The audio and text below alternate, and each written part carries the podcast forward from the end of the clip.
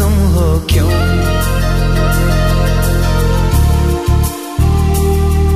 मैं तो गुमसुम नहीं हूँ बिल्कुल भी। अगर हो भी जाऊँगी तो क्या आप मुझे मनाओगे? मई की टाइम पे गुमसुम होती हूँ जब भूख लगती है और खाना नहीं मिलता। लेकिन आज तो आपको भर भर के खाना मिलेगा बाय द वे एक बार फिर से आप सबको हैप्पी ओनम तो फिर तो खींच मेरी फ़ोटो तो खींच मेरी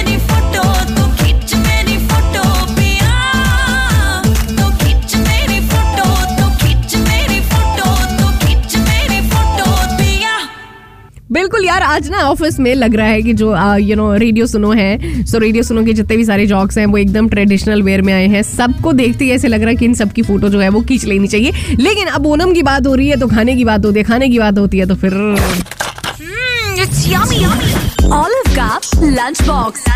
सो ओनम के खाने में एक चीज़ दी जाती है जो कि मेरी सुपर डुपर फेवरेट है, वो है पायसम।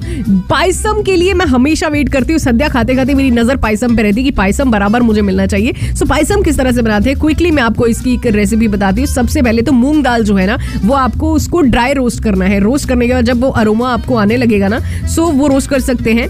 रोस्ट करने के बाद आपने क्या करना है, उसको वॉश करिए और कुक करना है आपने एक चौथाई कप पानी डाल के जब तक वो सॉफ्ट नहीं हो जाती है, जब वो सॉफ्ट हो जाएगा, ठीक है? सो उसको एक साइड में रख दीजिए। जैगरी का पानी जो है, वो बना लीजिए। जैसे आप गुड़ वाले चावल बनाते हैं ना जैगरी वाले राइस बनाते हैं, वैसे उसके लिए पानी बनाते हैं ना तो जैगरी के राइस का सॉरी जैगरी का पानी जो है, वो आप बना लीजिए, क्योंकि आगे जाके ये काम आने वाला है। उसके बाद जब प्रेशर कुकर रिलीज़ हो जाए और आपको लगे कि आपकी दाल जो है, मूंग दाल जो कि आपने रोस्ट करके, उसके बाद बॉईल किया है धोके, वो पक गई है। अच्छे से उसको मैश कर लीजिए स्लाइटली मैश कर लीजिए।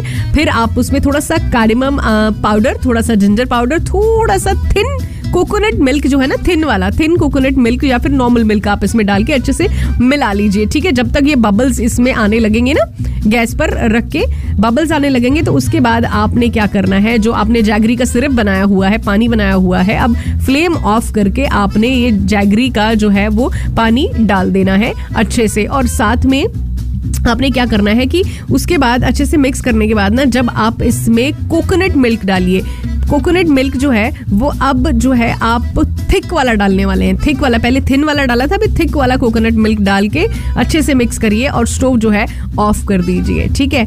अब उसको नट्स के साथ अच्छे से गार्निश करिए। लीजिए, आपका पायसम जो है, वो बिल्कुल तैयार है। हैप्पी ओनम, पहली बार बनाया है, क्योंकि मैं भी देख रही थी और मैं भी घर पे बनाने वाली हूँ इसको। अच्छे से बनाया आपको, कैसा लगा मुझे ज़रूर बताइएगा। सिमरन आपके साथ, जियो बिंदास। एक राज की बात बताऊँ? उससे पहले मुझे लगता था पायसम चावल का बनता है। सॉरी